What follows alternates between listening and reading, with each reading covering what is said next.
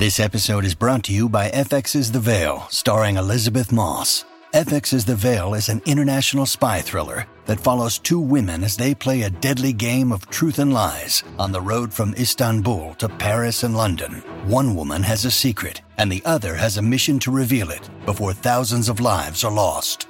FX's The Veil, now streaming, only on Hulu. When you need mealtime inspiration, it's worth shopping Kroger, where you'll find over 30,000 mouthwatering choices that excite your inner foodie. And no matter what tasty choice you make, you'll enjoy our everyday low prices, plus extra ways to save, like digital coupons worth over $600 each week. You can also save up to $1 off per gallon at the pump with fuel points. More savings and more inspiring flavors make shopping Kroger worth it every time. Kroger, fresh for everyone. Fuel restrictions apply. Welcome to the New Books Network. Hello, and welcome back to New Books in Medieval History, a podcast channel on the New Books Network. I'm Evans Arcadas, your host, and in today's episode, I will be speaking with Dr. Yannis Stouraitis about his recent book, Identities and Ideologies in the Medieval Eastern Roman World, published in 2022 by Edinburgh University Press. Dr. Stouraitis is senior lecturer in Byzantine history at the University of Edinburgh. He specializes in Byzantine social and cultural history, focusing on the social ideological aspects of war, collective identification and ideological attachments, and the construction of historical memory. Hello, Yanni, and welcome to the show. Hello, Evan, and thank you very much for inviting me to your show. Absolutely, it's it's a great pleasure. Um, uh, these past few months, I've been really looking into uh, bringing so many more Byzantine uh, uh, books into the attention of uh, a broader field. So I'm very happy to to be speaking with you today. Well, I'm very happy as well to be here, and I'm looking forward to a great discussion. And I really enjoy your podcast, your podcast. So I'm very happy to be here. Perfect. Thank you so much. Well, um, I would like to start our conversation by uh, you telling us a little bit about who you are and what you do. Yeah, I mean, I'm what people call a Byzantine historian or Byzantinist, uh, a title I don't like to use very much for myself. Uh, I prefer to think of myself as a historian of the Middle Ages or uh, pre modern times uh, in general. Um, yeah, I've, I'm Greek originally, but I'm based in Edinburgh uh, the last five years. Um, I was born in Athens, raised uh, in Chalkida, which is a city with both both an ancient and a medieval past. So uh, I had kind of influences from both sides, so to say. Um, yeah, I went to Ioannina to study, uh, and the University of Ioannina, where I was kind of like um, between modern Greek history and Byzantine history. So I was like I didn't know what to do really because I liked both. Uh, in the end, I decided for Byzantine history, and yeah, this is what brought me here, so to say. Perfect. Yeah, qu- quite a story. Yeah, uh, de- de- definitely uh, the move from Greece. F- familiar with my past, with my history as well. So um, yeah, I mean, obviously, I went to to Vienna afterwards to study to do my PhD, um, uh, which was a, great move in my view. One of the best decisions i've made in my life i believe. It was a great experience and yeah i, I stayed there for many years and it, i was able to um, benefit a lot from this uh, great institute for byzantine studies which is probably mm-hmm. uh, which is one of the best in the world if not the best place to study byzantine history Yes, yes, and for those who don't know who you are, you you have been very active recently um, in the field um, when it comes to uh, studying the um, identity of the area of what, what, what, we call today B- Byzantium, and more than the identity. But uh, I've got to know you through your works on uh, looking into the identity um, of uh, Romanness, for example, in Byzantium. Yeah, yeah, uh, it is true. Identity research is one major aspect of my research interests. Uh, I started uh, working on ideology, especially ideas about war and peace. That was the, the topic of my PhD in Vienna. Uh, and I did a lot on just war and holy war and questions of um, war ethics uh, in my early years. But and it was through these questions actually that I came. I mean, through warfare, the social aspects of warfare, that I came to the question of identity, identifications, collective identifications, and I've been very interested since to um, study and explore the way that people we used to call Byzantines uh, identified themselves collectively uh, and or distinguished themselves from others. Right, right, yes, yes, and yeah, I, I try to um, re- remind myself to call them ro- yeah, although yeah. it's you know with, with, all the books, you know, it's Romans. yeah, I mean, it's not bad to call them Byzantines uh, as long as you know that uh, that's an analytical term, like it's a it's a modern term. Yes, it, it's not a, yes. kind of their identity that they use for this, for themselves. Yeah. It's not the end of the world if you call them Byzantines. right, right, right. Yes, I know the the previous podcast I did was about the invention of Byzantium in the in early medieval Europe. So um, it was it, it was a lot about you know that term and uh, its history and and how we we're using it today. So I'm glad to continue that now. Um, so thank thank you for answering that question. Um, so let's talk about you know a, a, little bit about what is this book about and when where did really the idea for the book um, come from? Um, so the title is identities and ideologies in the medieval eastern roman world and it was published fairly recently i think uh, maybe a month or two ago. So i'm yeah. I'm, I'm quite uh, quick to get an interview with you. Yeah that's true. Uh, i mean what is the book about? I think the title is pretty much straightforward. It's about identities and ideologies. Uh, i think what may struck uh, people as kind of um, different is the fact that i've chosen uh, to talk about medieval East Roman world and not Byzantine world. Uh, that was, um, to be honest, I was not trying to make a statement with that, that we should not use uh, the term Byzantium anymore. Uh, it was more of a way to um, uh, provoke a bit um, people to reflect more about um, why do we use certain terms about uh, this pre-modern society? Why do you do we use certain labels and not others? Uh, so the title of the book kind of relates with my own chapter in the book, which is uh, about the very topic you mentioned before about why and how did we come to the label Byzantine, and in particular, then how does this label influence modern research, the way modern research is conducted on questions of ideology and identity in the Byzantine world. So I, I chose uh, to talk about the medieval East Roman world, which is uh, which many people may find also equally problematical as a label because it has uh, the term medieval and it has the term East. Um, but as I said, it was more of a way to uh, provoke people to think about why should we use certain labels and not others, uh, rather than make a statement that this is the correct label and not the other. I very much use the label Byzantine still, uh, and as I said before, uh, I truly believe that it's more about how we use it and not whether we use it or not. Um, yeah. Mm-hmm. Right, right. And and how did it come to? Um, how, where did this idea come from? Of of uh, oh yeah, how, how did the idea? Yeah. Um, so this was actually uh, the book, which is a collected volume. Yes, it's not my book. Uh, it has many different authors, great authors. Um, it's the product of a workshop which took place in Vienna back in 2015 when I was still a postdoctoral researcher there. So it took a lot, a long time to um, materialize, and uh, there were many reasons for this great delay. Uh, it was the workshop was part of a project, part of a project that I was um, leading at the time in Vienna. Uh, under the title Ideologies Under Scrutiny, differentiated perceptions of Roman imperial ideas in Byzantine society in the period between the 7th and the 12th centuries, a project was uh, funded by the um, Austrian uh, Science Funds. Uh, I worked three years on that topic, and this workshop was kind of the culminating moment of the project. Um, so it was an opportunity for me to invite uh, many uh, distinguished scholars and um, some also good friends among them to discuss about that topic, which I uh, believed at the time and still believe it's very interesting. So uh, on the way, then some people um, abandoned the ship.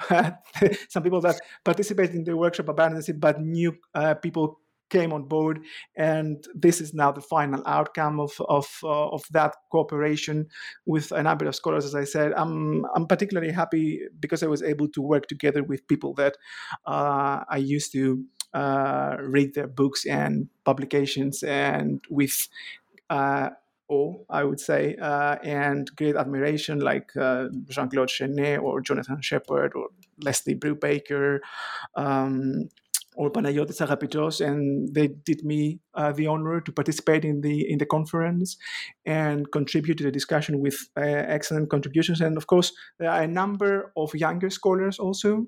Uh, so, kind of scholars of my own generation, comrades in arms, I would call them, with, with whom we are also um, friends, more or less, and who also participated, uh, like Kostis Smyrlis, uh, Dennis Stathakopoulos, Alicia Simpson, and of course uh, all the others, uh, Vlada Stankovic. So, um, so I was very happy to have a mixture so to say, of uh, old and younger generation of Byzantinists, or and also some medievalists as well, Francesco Borri or uh, Annick Peters Custot.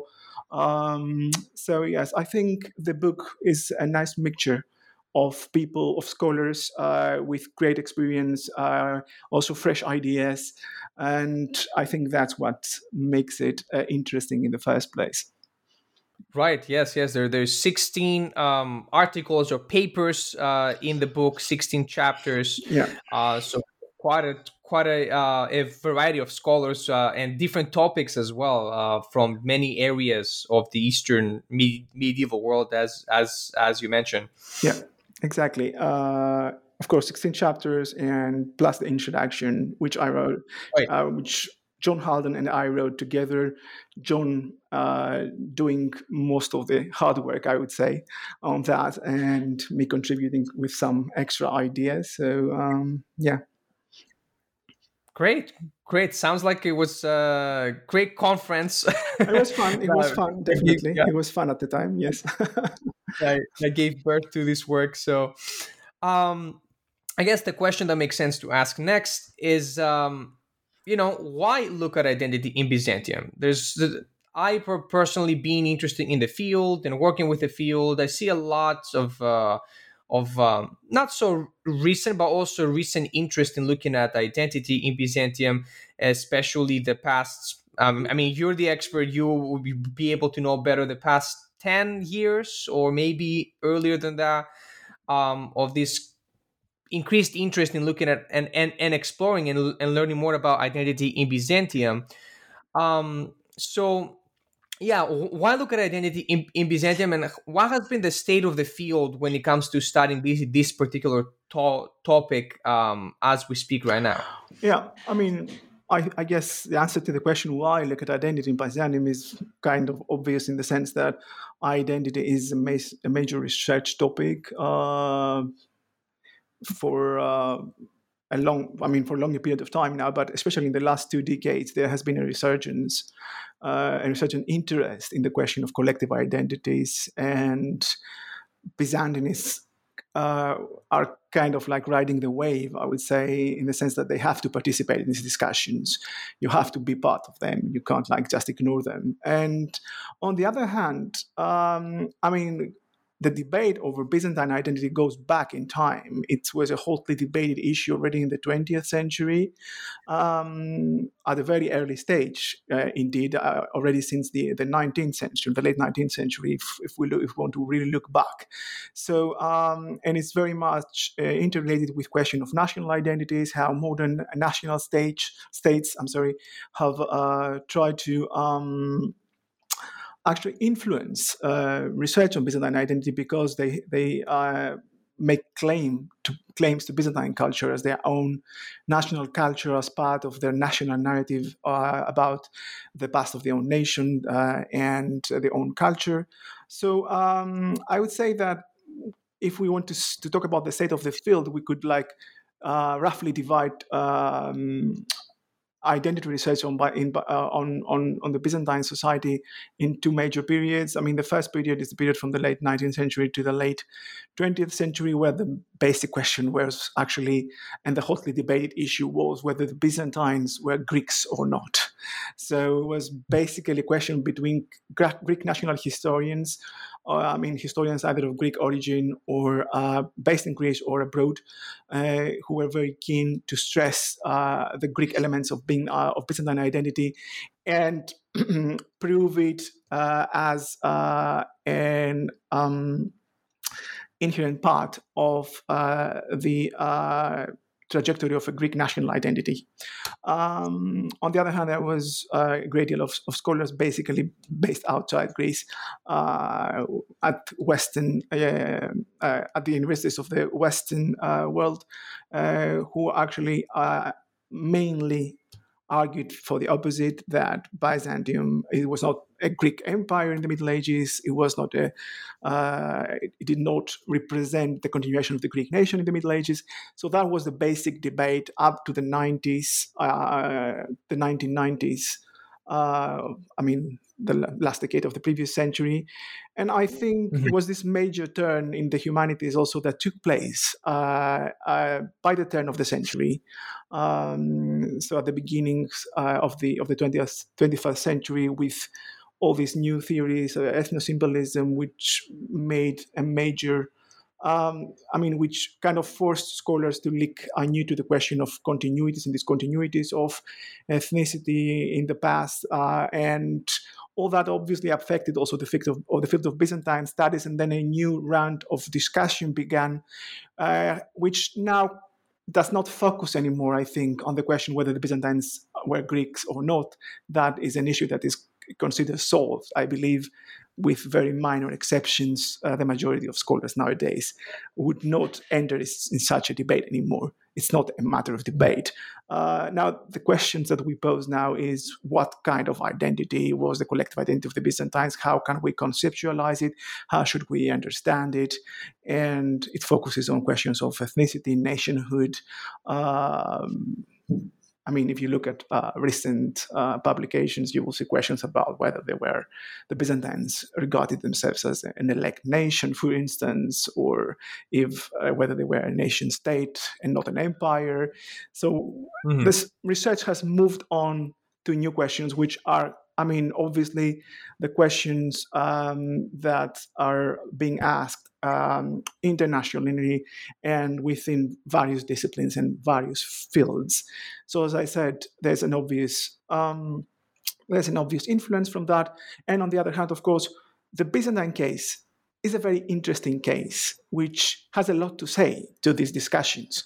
Uh, it has also a lot to offer to contribute to uh, current sociological debates as well about how should we understand uh, the question of uh, the longevity of nations or a pre-modern ethnicity, the relationship between pre-modern ethnicity and nationhood, all these questions, which are sociological questions but also historical questions, I think um, the Byzantine paradigm, uh, Byzantine case study, has a lot to contribute to that because it's a very interesting uh, case study. Mm-hmm.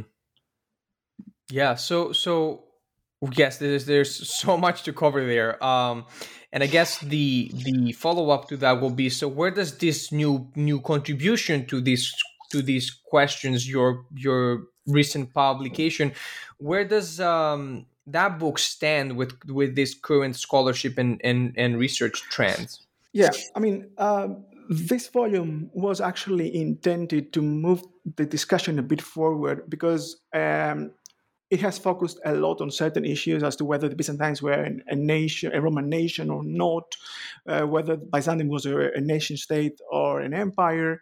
Uh, so we wanted, I wanted to move the discussion a bit away from all that. I mean, it's not that I'm not considering these issues to be important, but I do not think they should monopolize discussion on identities in, in Byzantium. So uh, this is also why the plural in the title identities and ideologies. We are not talking about byzantine identity or roman identity and we are not talking only about roman ideology. We are trying to offer um, a more inclusive view with regard to um, identifications on various levels. So um, I mean, if you look at the various articles, for instance, yes, so they are dealing with high level identities, but also with low level identities. They are dealing mm-hmm. with high level ideology, but also with low level ideas and values within society. Um, so, um, and obviously, uh, if you look at my introductory chapter, uh, at the introductory chapter by John and myself, uh, we have tried there to offer a methodological framework which we believe, both of us, that it is very important to be um, clarified. And so we want we wanted kind of to make a statement with that paper of how do we approach very important analytical terms such as identity and ideology um, uh, which we consider to be very central in our research. Uh, and I do believe that people very often do not really reflect on the terms that they use, and that can lead to great problems. Uh, there's a major, there's a great discussion right now in in uh, sociology about, for instance, the use of the term identity, whether it makes sense to use the term, how useful it is as an analytical concept, yes? And of course, ideology is also a very contentious term. Uh, I mean, a, a contentious term, uh, analytical term, which needs to be ident- uh, defined very uh, carefully if you want to use it in a useful way in order to uh, think about the past and understand certain phenomena of the past.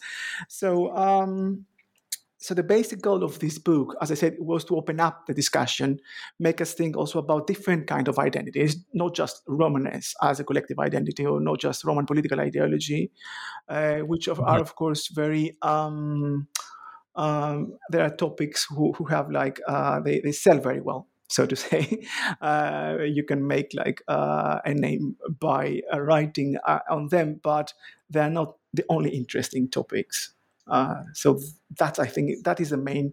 I mean, when it comes to research to exploring identity or identities in, in, in plural and ideologies in the medieval uh, East Roman world, I think there's it's much more there to explore than the question of okay, where the Byzantines Romans and how did they conceive themselves as Romans, or uh, was Roman political ideology absolutist or was it not absolutist, and how did the Roman uh, imperial state functioned. Um, so I think that's the main statement that the book is trying to make. So to open up the discussion and to uh, actually point uh, towards new directions for research.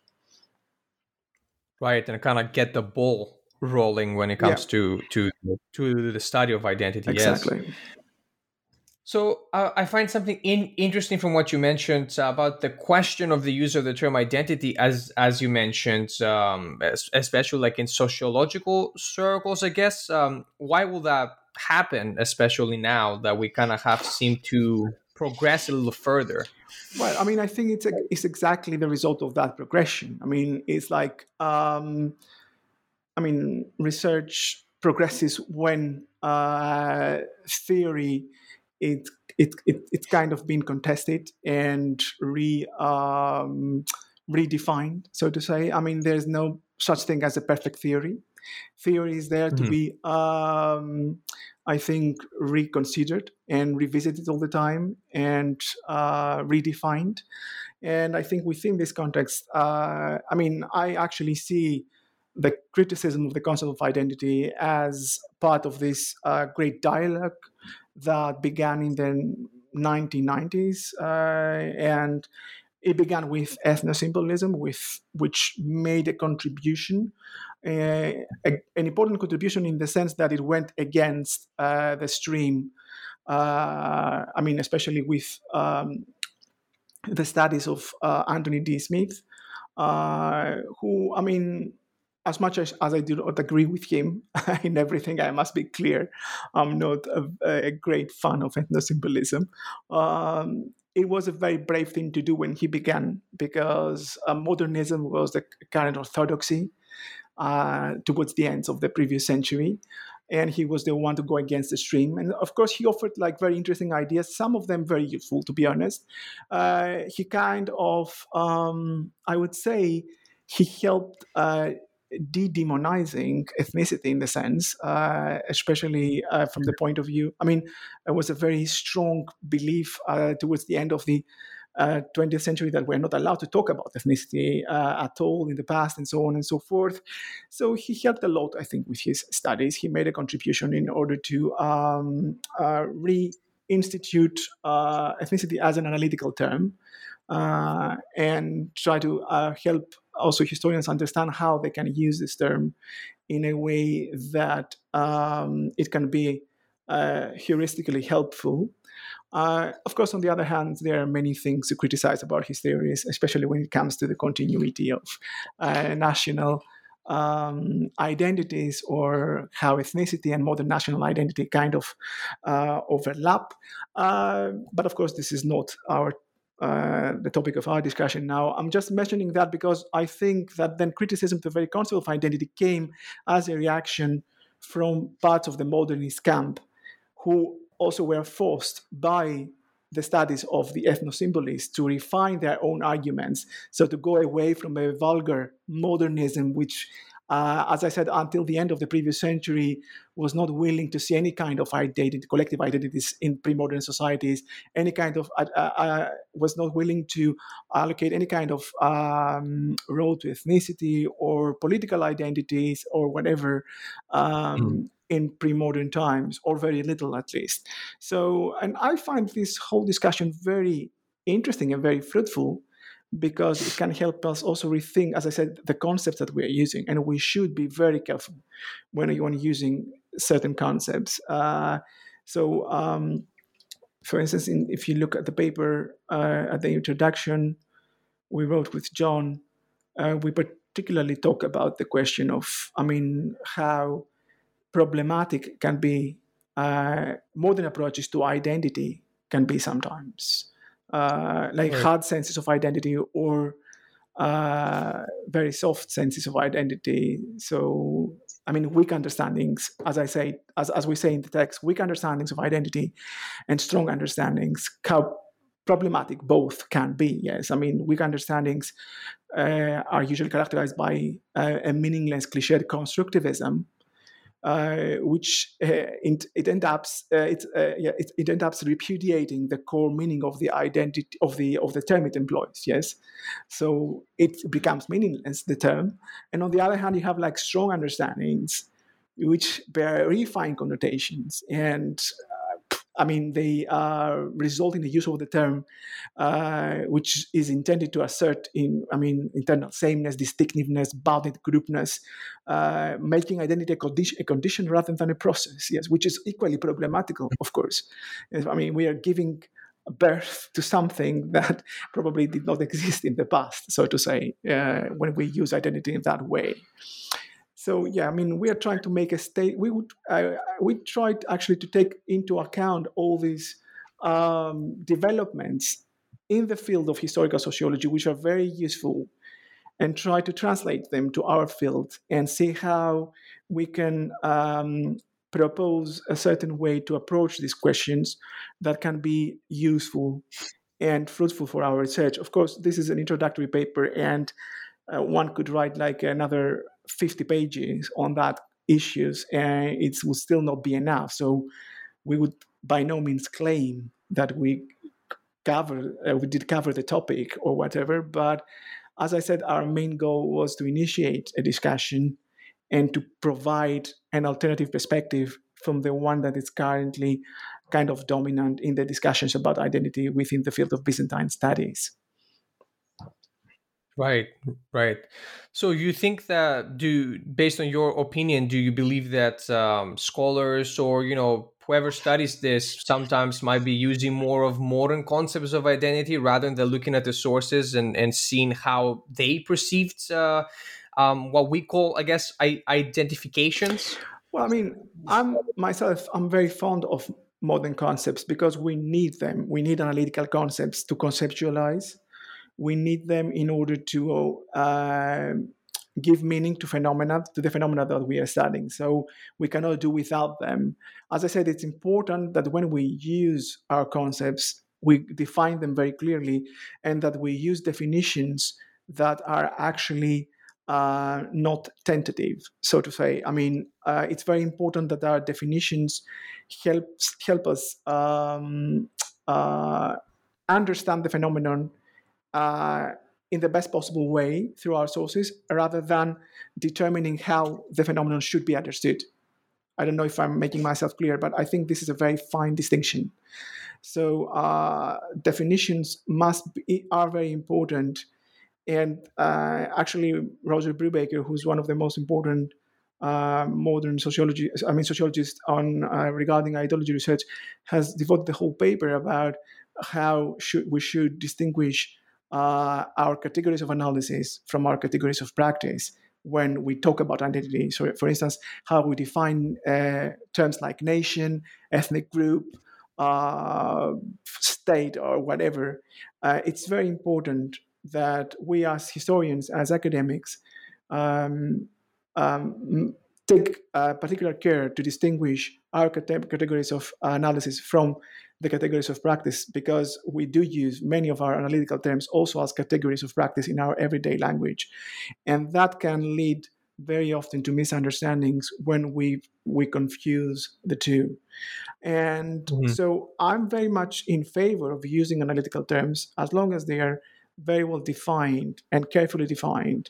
And I think this is where a lot of work needs to be done by everyone who works in the field because there is um, a vast amount of bibliography on the topic. And of course, uh, the easiest thing to do is always to base yourself on one single book, take one single theory, apply it, and write a book. This is very easy to do, especially in medieval history when we have written sources, uh, and it's very easy to cherry pick the material that can be fitted into a, second, a certain theory and then uh, use it to uh, actually uh, verify that theory. Yes, and there you have a nice book.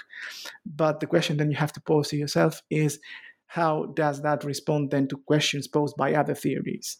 And how does that uh, respond to questions posed by the contradictions of our own evidence? So the evidence that we overlook or, or we leave aside because it doesn't really fit into the theory.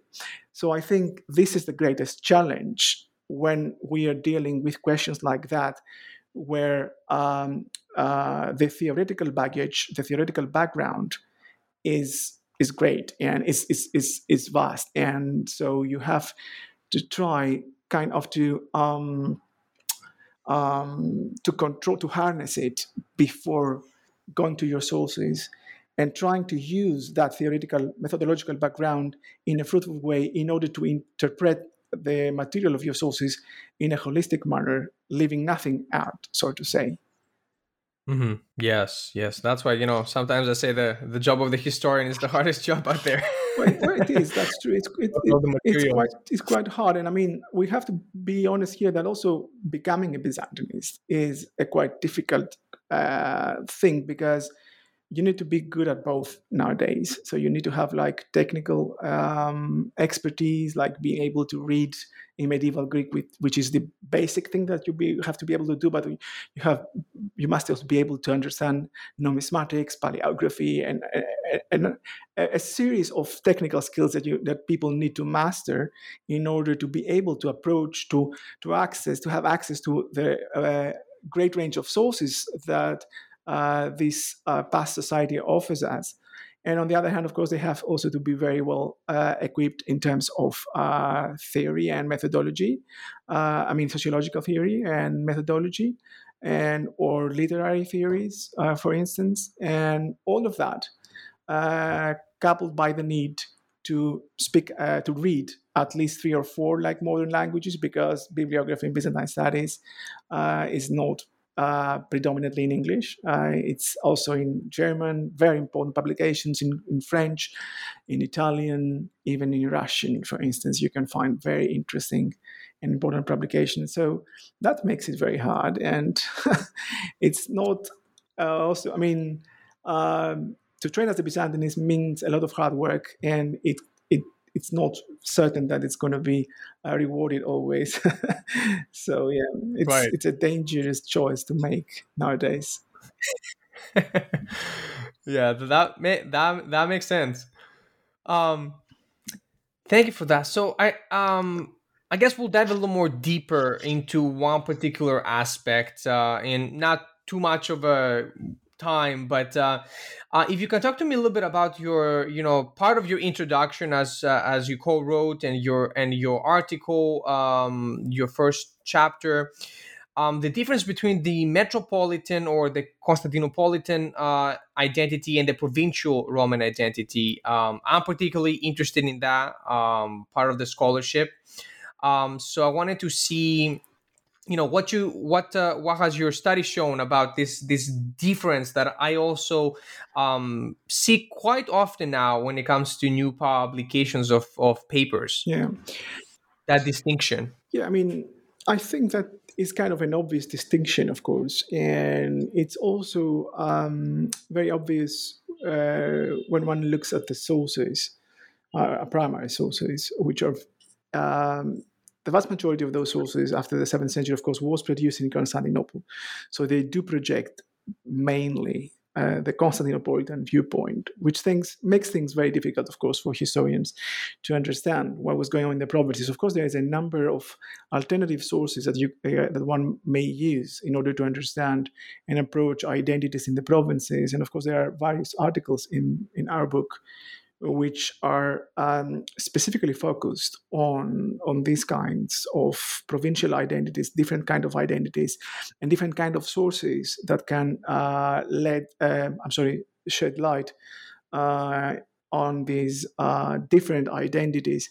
Um, I mean, obviously, when we're talking about the Constantinopolitan identity, of course, we should distinguish between the urban identity of the city of Constantinople and, of course, the Roman identity of Constantinople, which is per se the Roman community within the Roman, the Roman community in the East. I mean, Constantinople is the new Rome. Yes, so um, so it is the main focus of Roman identity in the East, uh, and of course, one uh, it is the main one of the two main foci of identity of Romanness after the the fall of the Roman Empire in the West. I mean, the other one being obviously Rome in the West, which people tend to forget. I mean, very often there, there are also other Romans in that way that they very much have the to call themselves Romans. Actually, they are the very Romans in the first place, uh, the Romans of the city of Rome.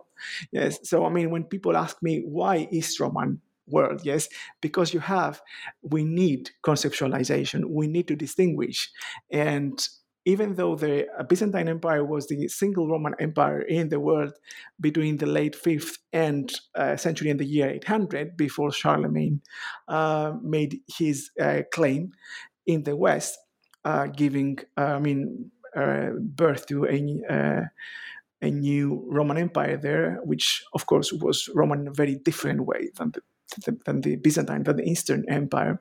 Uh, but I mean, we should also remember that we need to distinguish between uh, different phenomena. So we need ways to conceptualize these distinctions. Yes. So this is also why it's Roman world because there is also another Roman world, as as small as may, it may be. It's the world of of the city of Rome, which, as I said, is a Roman identity par excellence. That doesn't mean that the Byzantines that their Roman identity was not um, a true Roman identity, whatever the word true may mean for an identity. I'm just saying that we need uh, terms to conceptualize. So we, we cannot uh, simply speak about the Roman Empire uh, or about the Romans because that would confuse things. And right. so we, we need kind of distinguish. But to come back to the question about Constantinople, so Constantinople is the Roman community per se. And you can see that and the sources, for instance. Yes, Byzantine Orthodox authors, when they talk about the Romans as a collective um, historical subject with an agency, they usually primarily mean the emperor and the people of Constantinople. Uh, and they are very keen sometimes to distinguish them from the people of, of the provinces. Uh, and you can see that, I mean, in the language they use, how they call the people of the provinces tributary, for instance, Hypophori. They use the word Hypophori for the people of the provinces to the Romans. They say, even though the people of the provinces that they refer to are also Romans. So um, it, these are the contradictions of our material that I was talking about before that we uh, should account for when we are thinking about Romanness and questions of identity. So, um, so yeah, I mean, we believe that it is worth paying particular attention to that differences. For instance, if you look at the paper by Jean-Claude Cheynet in this volume, he's particularly uh, arguing about. I mean, he's talking about high-level identities. He's it's one of the of the papers that is um, focusing on the question of high level identities and in particular on the question of Romanness. And so he argues against uh, uh, the view that Constantinople, I mean, Romanness in Constantinople and Romanness in the provinces was one and the same thing. So, um, using as an example, for instance, provincial revolts and uh, how do they reflect identification with the center or disloyalty towards the center, and what can that tell us about identity as a process, as I said, and not as a condition. So, again, we go back to our theoretical background, which is uh, strong notions of identity, which can be uh, fairly problematical. Yes, and um, so I think um, our main interest and our main goal was to uh, promote awareness about uh, and refine actually that distinction that is uh, very evident in the scholarship. Of course, it's not a new distinction. Uh, scholars tended to uh, already in, in, the 20th century, scholars have accentuated that difference. Yes, uh, so we just uh, what we are proposing here is a, an even more refined approach to that by paying attention, as I said, to the various kinds of provincial identities that we should actually uh, pay attention to. Uh, I could mention here the paper of uh, to archeolo- or not archaeological necessarily. The one is an archaeological paper by Fotini Kondyli, which shows uh, how uh, local identity in Athens, medieval Athens, how it was constructed in terms of architecture, for instance, where a basic role is played by non-elites and of course not by the imperial center by by the locals who are non-elite people who are very much interested in constructing um, architecturally the landscape of their own city uh, independently from what the imperial center may have thought or actually independently of the resources of of the imperial center. And on the other hand of course there is the paper by uh, uh, Dan Reynolds, a very interesting one about rural identities in Palestine and Arabia, uh, mm-hmm. in these provinces in the sixth century, uh, which again tells us a great deal about how people constructed identifications which had nothing to do with high level identity or were um, neither in a direct dialogue with it nor interested uh, uh, to use it. These people were not interested to use this identity to identify at a higher level. That was not the main interest, so to say. Um, so I believe this is where this volume tries to make a, a, new contribution to these old questions, so to say. It's not the question which is new, but it's uh, the way to approach it and to look at it from different angles that I believe uh, offers new insights. Right, right, and the book is uh, is is uh, I think following up what what what you're saying. The book is split in two parts. Uh, the first is called Top Down and Bottom Up Approaches, and the second one uh, Center and Periphery. Yeah um how did those come to be like when the uh wh- wh- was that the targets of the conference and and and the and the subsequent uh publication or is that something that came uh after uh, all the papers uh trickled in well i mean when we uh, organized the workshop, uh, we sent out invitations uh, personally. So we chose the speakers, so it was not an open uh, call for papers. Uh, we chose the speaker, so to say. So we did have in mind what each person may be able to contribute based on their current research, their current interests, and their current approaches. And so, um, and one of the basic issues of the volume uh, is, and of my, which comes out of my own research and my own interest, is how the concepts of identity and ideology overlap to some extent or can be seen as overlapping, and how useful it is to understand identification as a kind of of thought action of an ideological practice. Yes um, so um, so we kind of try to um, combine the two uh, when we were inviting people. And uh, the outcome of that was of course that we got like a number of um, proposals back about what they would like to present, which they were pretty much close to what we we had wished for, so to say, in terms of a broader thematic. So then at the end, uh, of course, uh, the current distinction, the, the, current divide of division of the book between a part about top-down and bottom-up approaches and a part about center and periphery came uh, came about as a result of what uh, people propose and how we we could see then these uh, topics fitting together into uh, greater thematic groups. Um, and as I said, the workshop in itself was a result, or it was kind of a, the culminating part of my own research at the time of a project which was very much focusing on identity and ideology in the Byzantine world, uh, from trying to more or less to adopt a, like a bottom-up approach. But of course, we wanted the, the book. We wanted to, to be more inclusive, so we had both like papers which provide a top-down views of ideology, for instance, of ideas, and how these create identifications or not and to which extent they create identifications, or then bottom up approaches, as I, I, mentioned, the papers of um, um, Fotini and uh, Dan, for instance. There are also other uh, interesting papers which kind of combine the two, like Leslie's paper, which is about uh, processions and the way they created cohesion and urban identity, but at the same time promoted promoting uh, the imperial concept, the imperial identity of Constantinople, and uh, so on. Um, and of course, there is the question of center periphery because uh, we did want to include also.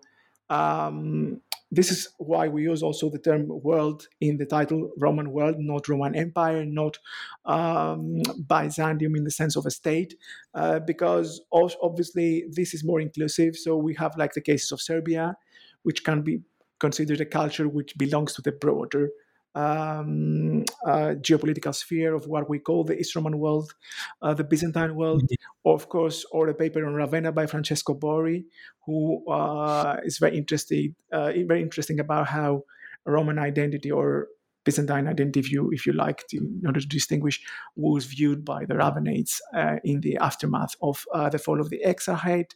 Um, and of course, the question of uh, the imperial uh, Sicily, of Norman imperial Sicily, uh, where you have all this Norman imperial ideology, which is very much influenced by Byzantine conceptions and the way then actually the various our uh, confessional communities were integrated through that imperial ecumenical ideology there, which belong all these belong to the periphery of what we would call the Byzantine world, uh, in either cultural or political terms. So yes, we wanted to have that aspect as well. I mean, as I said, this is not a volume that we would like to focus on Constantinople. So actually, Constantinople makes a very small part of the interests of the authors of, of that volume. And this is something that was a kind of a conscious choice of, of ours. Right. Yes. Right, yeah, and it, and it was very interesting to see how many takes uh, different scholars took, and, and and from different areas, different locations, different um, per- perceptions. So it's quite it's quite a diverse um, look into these uh, topics that I really enjoyed while I was reading. Um, it wasn't about one thing; it was it, it was so encompassing so many different aspects um, while researching that particular question. Well, perfect. Um, I've taken a lot of your time. I appreciate it, Yanni. Uh, thank you so much. Um, I guess I think we did a pretty good justice to the book. Um, a little bit about you know the the what it's about and and and the concepts. Um, the last question I have for you is uh, be, before you go, what are you up to nowadays, and uh, if you have any new projects that you are working on? Well, I'm currently trying to work on a book, a new book, which is going to be about civil war in Byzantium. So uh, I would like to uh, write a book on, on civil war as a social phenomenon in Byzantium in the period between the 7th and 12th centuries, and try to see how this phenomenon, uh, what role did it play in the historical development of the uh, East Roman polity from the 7th to the 12th century. So that is my basic project at the moment. Of course, I have a couple of ongoing projects which are about to be finished. I'm going to be publishing soon, soon a new collected volume on war and collective identities in the Middle Ages, which is a comparative volume, a, cross cultural approach to the question of how um, warfare and collective identity um, interconnect uh, in the history of medieval societies, which is um, a book I enjoyed very much uh, editing, I have to say, because I learned a lot from uh, the papers of uh, my colleagues uh, that wrote on different social orders. Like uh, there are papers on China, Mon- the Mongols, the, the Vikings, or uh, and many other societies, Bulgars, Armenians, Islam, of course, and Byzantium, my own paper. So that's one project that it should um, hopefully be out next year, the volume. Uh, and of course, there's currently another volume I'm working on together with Claudia Rapp, uh, professor of Byzantine Studies at the University of Vienna, uh, a volume uh, on mobilities and mobility and microstructures in Byzantine society. Uh, so, um, which probably will also be coming out in 2023. Yeah, so these are my two immediate projects now that have to be finished. But as I said, my main uh, work at the moment is on uh, preparing the monograph on Byzantine civil war. You sound very busy. best of luck uh, and best w- wishes to the current book, but also to all, all the forthcoming uh, books as well.